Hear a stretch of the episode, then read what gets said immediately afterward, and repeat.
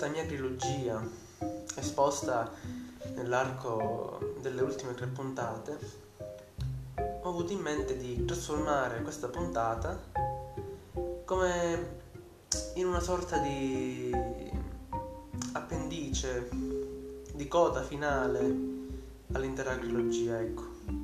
E ho avuto in mente appunto di leggere alcuni passi della, del primo libro della genealogia della morale di Federico Nietzsche e in aggiunta anche il canto ventiseiesimo dei canti di Lopardi che insomma penso siano degli ottimi spunti mm, assai stimolanti come cioè, in funzione di un appendice a questa trilogia ecco dunque bando alle ciance e inizierò con leggervi il paragrafo ventitreesimo della genealogia della morale, il primo libro. Dunque, l'ideale ascetico non ha soltanto guastato la salute e il gusto, ha guastato anche una terza, una quarta, una quinta, una sesta cosa. Mi guarderò dal dire quante altre, non la finirei più. Non quello che questo ideale ha provocato deve essere da me qui posto in luce, bensì solo ed esclusivamente cosa esso significa, che cosa esso fa indovinare, che cosa si nasconde dietro di esso, sotto di esso, in esso, di che cosa esso è la provvisoria indistinta espressione sovraccarica di interrogativi e fraintendimenti. E soltanto in vista di questo scopo non ho potuto risparmiare ai miei lettori uno sguardo sull'enormità delle sue conseguenze, anche delle sue conseguenze funeste, per prepararli cioè all'ultimo e più pauroso aspetto che ha per me la questione del significato del suddetto ideale Cosa significa appunto la potenza di questo ideale, l'enormità della sua potenza? Per quale ragione gli è stato dato spazio fino a tal punto? Perché non vi si è meglio resistito? L'ideale ascetico esprime una volontà. Dove sta la volontà opposta, in cui si esprimeva un ideale opposto? L'ideale ascetico ha un fine, questo è abbastanza universale perché tutti gli altri interessi dell'esistenza umana appaiono al confronto meschini e angusti. Esso interpreta inesorabilmente, in base a quest'unico fine, epoche, popoli, uomini, non fa allineare nessun'altra interpretazione, nessun altro fine, rigetta, nega, afferma, conferma soltanto nel senso della propria interpretazione. E v'è mai stato un sistema di interpretazione pensato più di questo fino in fondo? Non si sottomette a nessun potere, crede invece alla, per, alla preeminenza del suo diritto su ogni potere all'assoluta distanza del proprio rango da ogni potere.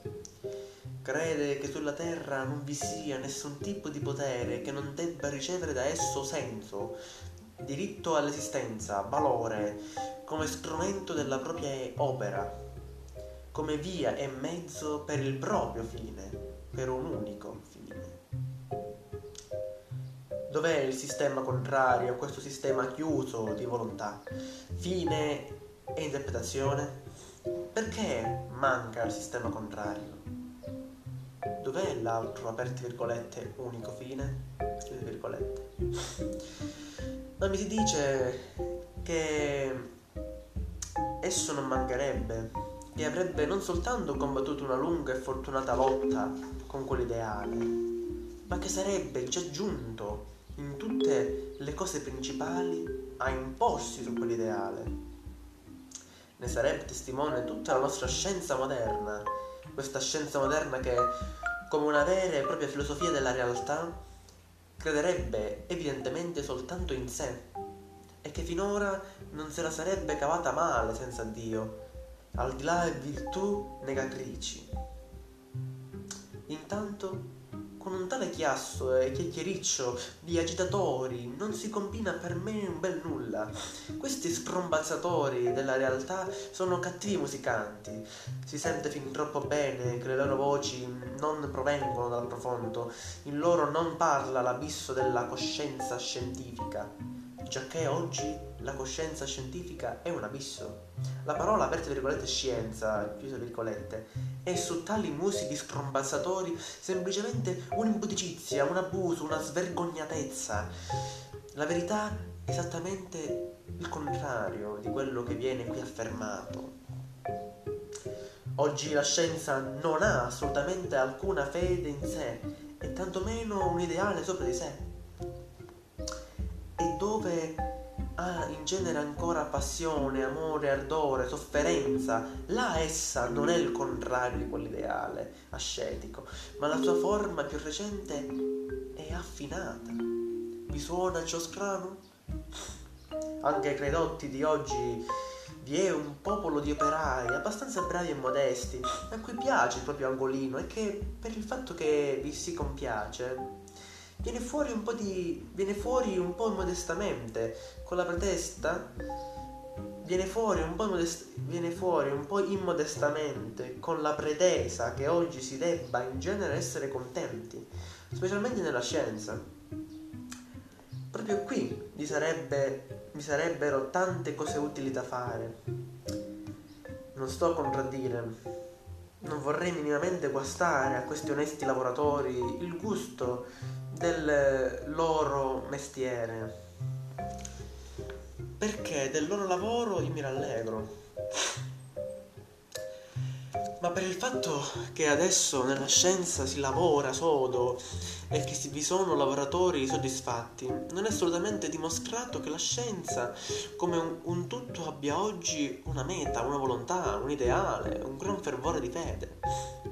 È vero, come ho detto, il contrario dove essa non è la nuova forma in cui si manifesta l'ideale scetico. Si tratta qui di casi troppo rari, preziosi, scelti perché il giudizio complessivo possa risultarne rovesciato. La scienza è oggi un nascondiglio per ogni sorta di malumore, di incredulità, di arrovellamento, di despictio sui, di cattiva coscienza è l'inquietudine della stessa mancanza di ideali, la sofferenza per la mancanza di un grande amore, l'insufficienza di una involontaria moderazione. Oh, quante cose non nasconde oggi la scienza, quante cose almeno deve nascondere. La bravura dei nostri migliori studiosi, la loro diligenza che non riflette, la loro testa che fumiga giorno e notte, la stessa loro maestria professionale. Quanto spesso tutto ciò ha il suono vero senso nel non lasciare che qualcosa diventi visibile a loro stessi. La scienza come mezzo per stordire se stessi. Conoscete voi ciò? Talvolta con una parola innocente li si ferisce fin nelle ossa. Lo sperimenta chiunque frequenti i dotti si indispettiscono gli amici dotti contro di sé. Nello stesso momento in cui si ritiene di onorarli, li si fa uscire dai gangheri, semplicemente perché si è stati troppo grossolani nell'indovinare con chi propriamente si aveva a che fare, con dei sofferenti che non vogliono confessare a se stessi che cosa sono, con delle persone inepetite che non riflettono e che hanno paura di un'unica cosa, pervenire alla consapevolezza. Capitolo paragrafo 24. E ora si badi un po' invece a questi casi più rari di cui ho parlato, gli ultimi idealisti che vi siano oggi tra filosofi e dotti. Abbiamo forse in essi gli avversari dell'ideale ascetico che si cercava? I controidealisti in esso? In realtà si credono tali, questi increduli, tra virgolette, giacché questo sono tutti quanti. Sembra che proprio questo sia il loro ultimo brandello di fede essere avversari di questo ideale. Tanto seri sono su questo punto, tanto appassionata diventa proprio qui la, loro parola, il loro gesto. Dovrebbe già perciò essere vero quel che credono?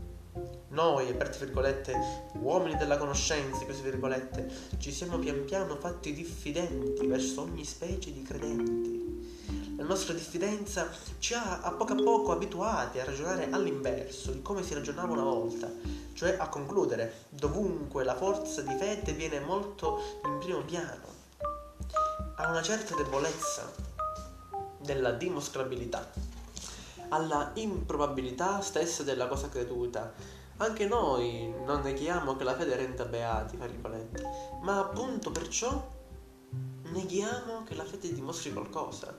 Una fede forte che rende beate, che rende beati, è un sospetto contro ciò a cui si crede.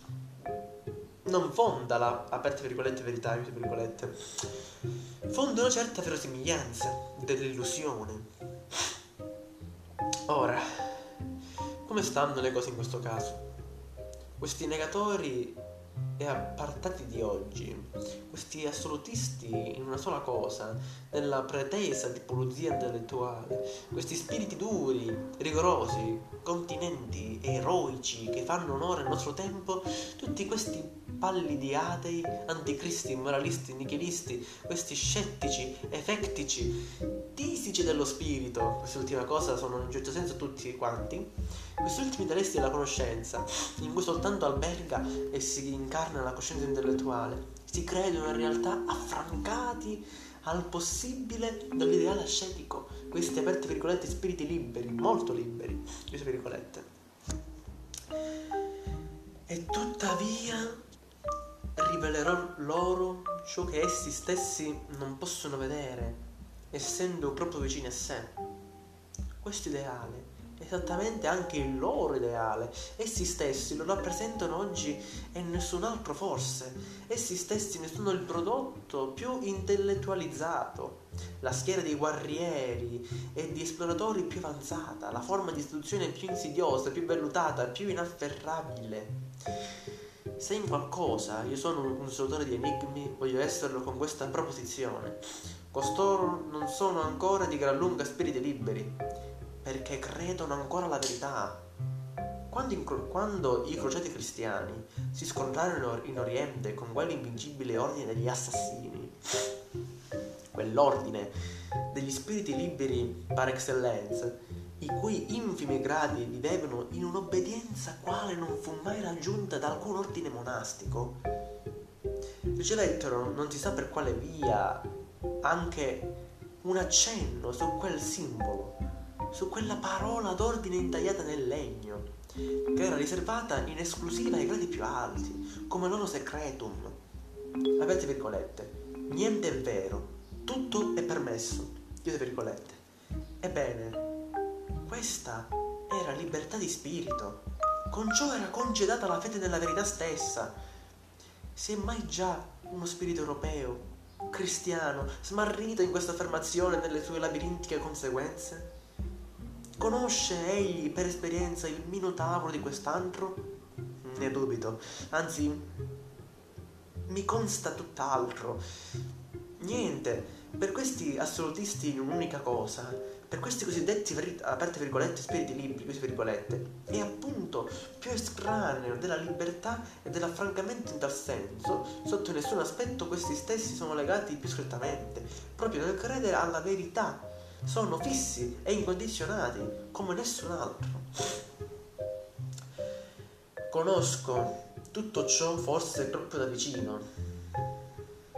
Quella veneranda moderazione filosofica a cui una tale credenza obbliga, quello stoicismo dell'intelletto che alla fine si proibisce il no altrettanto rigorosamente del sì, quel voler arrestarsi davanti alla fattualità, al factum brutum, quel fatalismo dei, pezzi virgolette, petit foids, se petit fatalisme, come io lo chiamo, in cui la scienza francese cerca attualmente una specie di primato morale su quella tedesca, quella rinunzia alla interpretazione in genere, a far violenza, aggiustare, abbreviare, clasciare, imbottire, scogitare, falsificare e quant'altro appartiene all'essenza di ogni interprete, di ogni interpretare.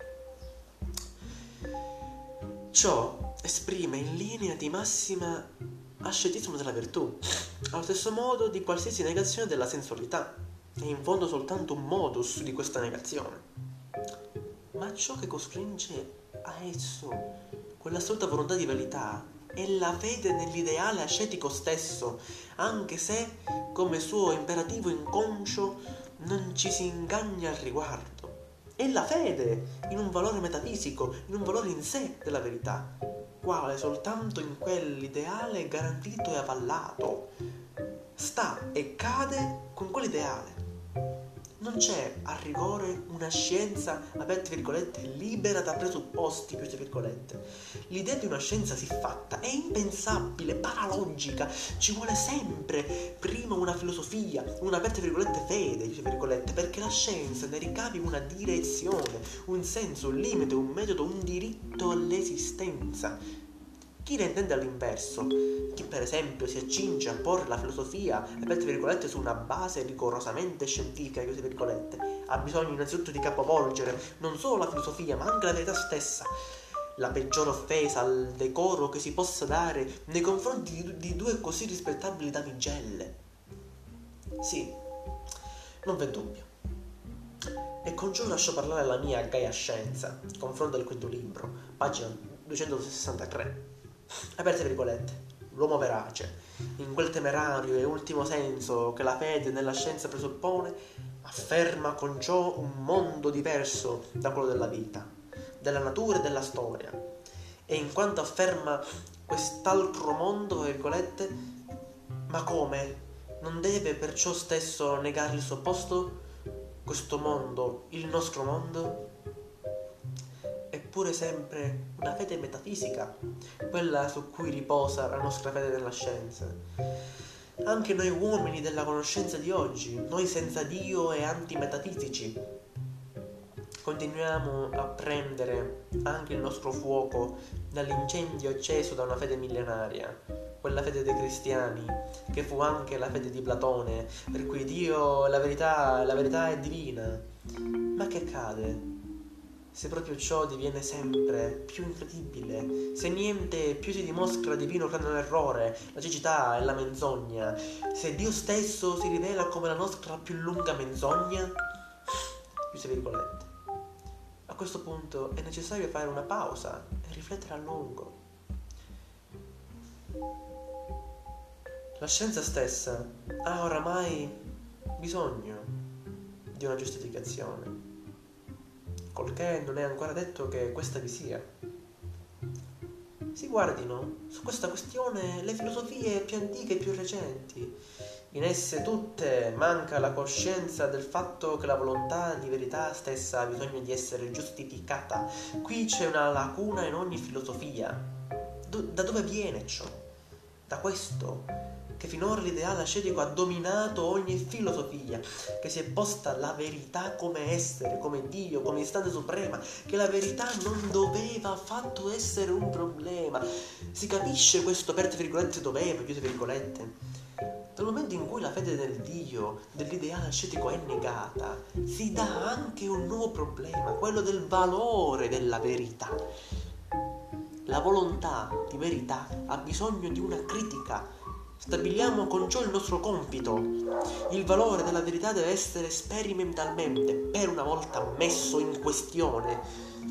Si raccomanda a chi ritenga che ciò sia detto troppo consciamente di andarsi a leggere quel passo della Gaia Scienza che reca il titolo In che senso anche noi siamo ancora devoti, pagina 260. Ma meglio ancora tutto il quinto libro di detta opera, come pure la perfezione ad aurora. Infine, per quanto riguarda la genealogia, la, la genealogia della morale, vi leggo l'ultimo capitolo, eh, l'ultimo paragrafo, attenzione, eh, del primo libro, paragrafo numero 28. Se si prescinde dal, dall'ideale, scusate, se si prescinde dall'ideale ascetico, l'uomo, l'animale buono, non ha avuto finora alcun senso. La sua esistenza sulla Terra non racchiudeva alcuna meta. Aperte virgolette. A che scopo mai l'uomo? Chiuse virgolette. Era una domanda senza risposta. Mancava la volontà per uomo e terra. Dentro ogni grande destino umano risuonava come refrain un ancor più grande, aperte virgolette, invano, chiuse virgolette. Questo appunto significa l'ideale ascetico, che qualcosa mancava, che un'enorme laguna circondava l'uomo. Questi non sapeva giustificare, spiegare, affermare se stesso, soffriva per il problema del suo senso. Soffriva anche d'altro. Era in sostanza un animale malaticcio. Ma non la sofferenza stessa era il suo problema, bensì il fatto che mancasse la risposta al grido della domanda, aperte virgolette, a che scopo soffrire? Chiuse virgolette. L'uomo, l'animale più valoroso e più avvezzo al dolore, non nega in sé il soffrire, lo vuole, lo cerca perfino, purché gli si indichi un senso di esso, un perché del soffrire. La mancanza di senso del soffrire, non il soffrire, è stata finora la maledizione che si è abbattuta sull'umanità e l'ideale ascetico ha offerto a quest'ultima un senso. È stato finora l'unico senso, ma un qualsiasi senso è meglio che nessun senso. L'ideale ascetico era sotto ogni, aspetto, era sotto ogni aspetto il, aperte virgolette, faute de mio, par excellence Perdonate la mia pronuncia in francese che è pessima, lingua mai studiata. Comunque andiamo avanti. Appunto, traduco al volo, l'ideale acetico era sotto ogni aspetto la mancanza di meglio per eccellenza che c'era stato fi- fino allora. In esso la sofferenza era interpretata. L'immenso vuoto sembra colmato. La porta si chiudeva di fronte a ogni nichilismo suicidia. L'interpretazione, non c'è dubbio, comportò nuove sofferenze più profonde, più interiorizzate, più avvelenate, più corrosive. Portò oggi, portò ogni soffrire sotto la prospettiva della colpa. Ma ciò nonostante l'uomo era in tal modo salvato, aveva un senso. Da allora in poi non era più come una foglia al vento, un crastullo di insensatezza, del senza senso, chiuse virgolette. Poteva oramai volere qualcosa. Per il momento era indifferente in quale direzione, a quale scopo, con che cosa volesse. Era salvata la volontà stessa. Non ci si può assolutamente nascondere che cosa propriamente esprime tutto quel volere che ha preso il suo indirizzo dell'ideale ascetico. Questo odio per l'umano, ancora più per il ferino, ancora più per il corporeo, questo ribrezzo per i sensi, per la ragione stessa, per la paura della, della velocità e della bellezza, questo desiderio di evadere da ogni apparenza, mutamento, divenire, morte, brama, desiderare stesso. Tutto questo significa, osiamo comprenderlo, una volontà del nulla, un'avversione alla vita, una rivolta contro i presupposti più fondamentali della vita, ma essa è e rimane una volontà. E per ripetere in conclusione quello che ho detto all'inizio, l'uomo preferisce ancora volere il nulla al non volere. Or dunque, prima di passare a Leopardi, questi tre paragrafi del primo libro della geologia della morale hanno in sé alcune tematiche sicuramente eh, diciamo meglio sviluppate poi dipende anche insomma Nietzsche ha sviluppato secondo i suoi criteri io secondo dei miei criteri anche se sono stato influenzato da lui eh, però a parte questo vi sono diverse cose che, che sono riscontrabili in tutte le, le mie puntate su vari tipi di conoscenza. Eh, è proprio quest'ultimo, ovvero l'ideale ascetico, come una volontà del nulla, che però è sempre volontà, perché l'uomo preferisce volere il nulla al non volere. L'uomo come macchina, anzi come animale, che deve per forza volere a ogni costo. E qui Schopenhauer, l'influenza che ha avuto su Nietzsche, che è palesissima. Allora, questo diciamo che potrebbe essere una sorta di, sotto certi punti di vista, una sorta di problema, nel senso, volere, la volontà ha intrinseca la sofferenza.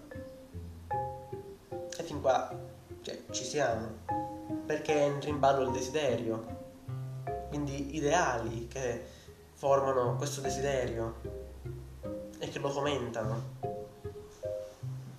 Di conseguenza vi è una lotta per raggiungere quell'ideale e quindi vi è anche una sofferenza intrinseca appunto. Allora l'uomo si è chiesto a che scopo soffrire? E a questo punto è interessante come Nietzsche da questo sguardo che la sofferenza è accettata, anche se discriminata a volte, ma in maniera un po' sciocca, nel senso superficiale, perché chi sostiene che la sofferenza è solo un male vuol dire che a mio avviso non ha ben compreso le potenzialità di, questa, di questo avvenimento, ma anche la sua natura che è intrinseca nell'uomo. E quindi molto probabilmente diciamo, pecca di, di sguardo superficiale da un certo punto di vista. Di conseguenza, se la sofferenza è naturale, fra virgolette, è intrinseca nell'uomo e quindi va accettata e viene accettata quasi forzosamente, or dunque è palese questo fatto quando viene dato un senso a questa sofferenza, cioè l'uomo è una, un animale che cerca sensi, cerca il senso in ciò che fa nella sua vita ed è per questo che crea ideali, per questo vuole da un certo punto di vista. Cioè l'uomo ha bisogno dei sensi per essere giustificato. Cioè l'uomo non sa stare solo. Veramente, l'uomo forse per natura, azzardo dire, in maniera molto, diciamo, a guisa di supposizione, l'uomo non, non può non volere di conseguenza non può non soffrire. E quindi di conseguenza ha bisogno di giustificazioni. Giustificazioni per ciò che fa, giustificazioni inerenti alla sua vita e quindi ha bisogno di, di sensi, di motivazioni, cioè di sensi che giustificano che focalizzano il suo agire, la sua mentalità, il suo essere e la sua vita di conseguenza. Quindi è come se l'uomo a un punto si sentisse solo, appunto. E quindi smarrito, quasi come se il senso deve, sia una guida e quindi come se noi avessimo sempre bisogno di una guida qualcosa a cui appigliarci nella vita per vivere e per agire in pace, tra virgolette, con noi stessi. Alla fine è una, nostra invenzione, cioè tutto quanto è una nostra invenzione, una nostra, una nostra interpretazione. È questo che Nietzsche ammira anche molto dell'uomo, come ente, come, ente, come animale creatore Di conseguenza, allora questa solitudine cosa ci può dare? Può vivere, possiamo vivere una solitudine? Ma vivere in che senso? Non che... non, non, non nel senso di beatitudine, perché vivere non, non, vuol dire solamente essere spensierati e stare bene con se stessi, vivere vuol dire anche o soprattutto, dipende dal punto di vista, soffrire. Di conseguenza sappiamo stare soli, riusciamo a stare soli con noi stessi, riusciamo noi a essere la guida di noi stessi. E perché questo? A, cosa ci può giovare? Cioè non è solo questione di non trovare più sensi, quindi prendere un'altra strada, è questione di adattarsi a, questo, a, questa, a, questo, a questa caratteristica umana, del trovare il senso a ogni costo. È una questione di, di adattamento. E quindi noi, noi dobbiamo capire a tal punto, a mio avviso, quale di questi sensi ci può giovare di più nei vari periodi della nostra vita. E in questo caso mi riferisco a quanto ci possa, gio- a quanto ci possa giovare la solitudine. E direi che questo ce lo può dire Leopardi nel ventesimo canto, nel ventiseiesimo canto dei canti. La vita solitaria. La mattutina pioggia, allor che l'ale battendo esulta nella chiusa stanza la gallinella. E dal balcon s'affaccia l'abitator dei campi. E il sol che nasce i suoi cremoli rai fra le cadenti stille saetta. Alla capanna mia dolcemente picchiando mi risveglia. E sorgo e i lievi nuvoletti e il primo degli augelli sussurro e l'aura fresca e le ridenti piagge benedico, poiché voi, cittadine infauste mura, vidi e conobbi assai, là dove segue odio al dolor compagno, e doloroso io vivo, e tal morrò, de tosto. Alcuna, benché scarsa pietà pur mi dimostra natura in questi lochi, un giorno, oh quanto verso me più cortese. E tu pur volgi dai miseri lo sguardo, e tu, sdegnato, le sciagure e gli affanni alla reina felicità servi, o natura. In cielo, in terra, amico, gli infelici alcuno, e rifugio non resta altro che il ferro. Talor Massido in solitaria parte. Sovra un rialto, al margine d'un lago, di taciturne piante incoronato.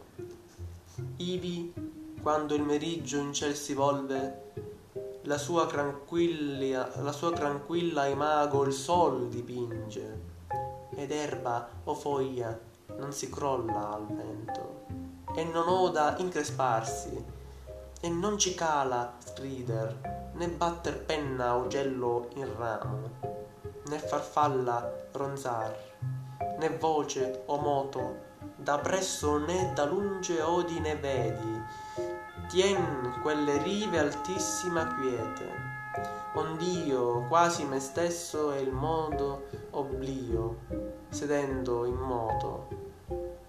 E già mi par che sciolte giaccian le membre mie, né spirito o senso più le commuova, e l'or quiete antica, così lenti del loco si confonda.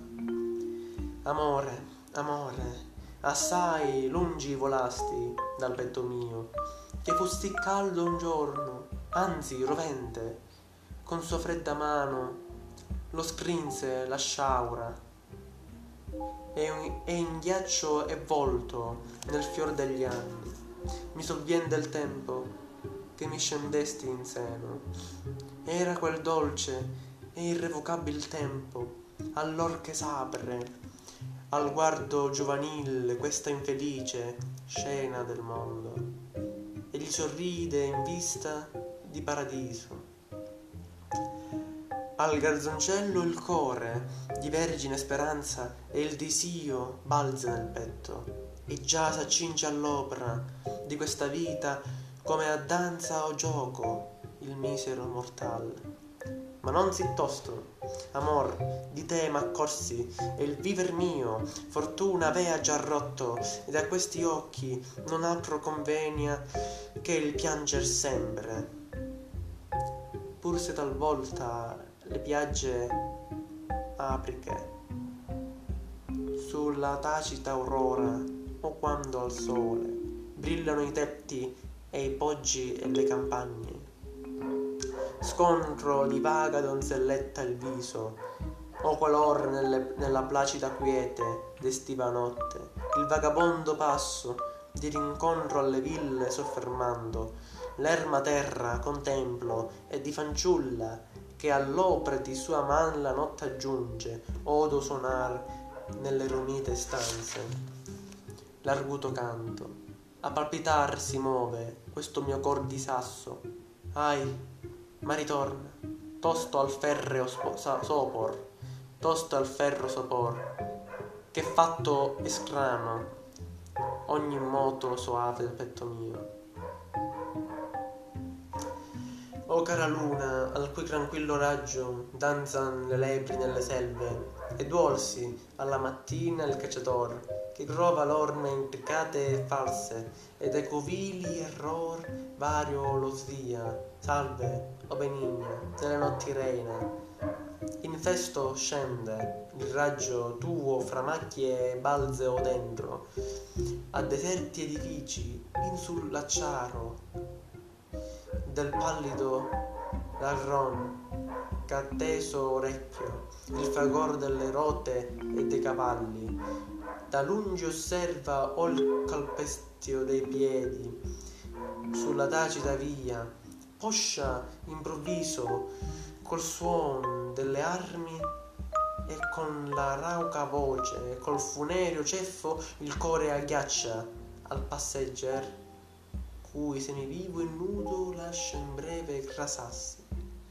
Infesto corre per le contrade cittadine il bianco, tuo lume al rudo vil, che degli alberghi va radendo le mura e la secreta.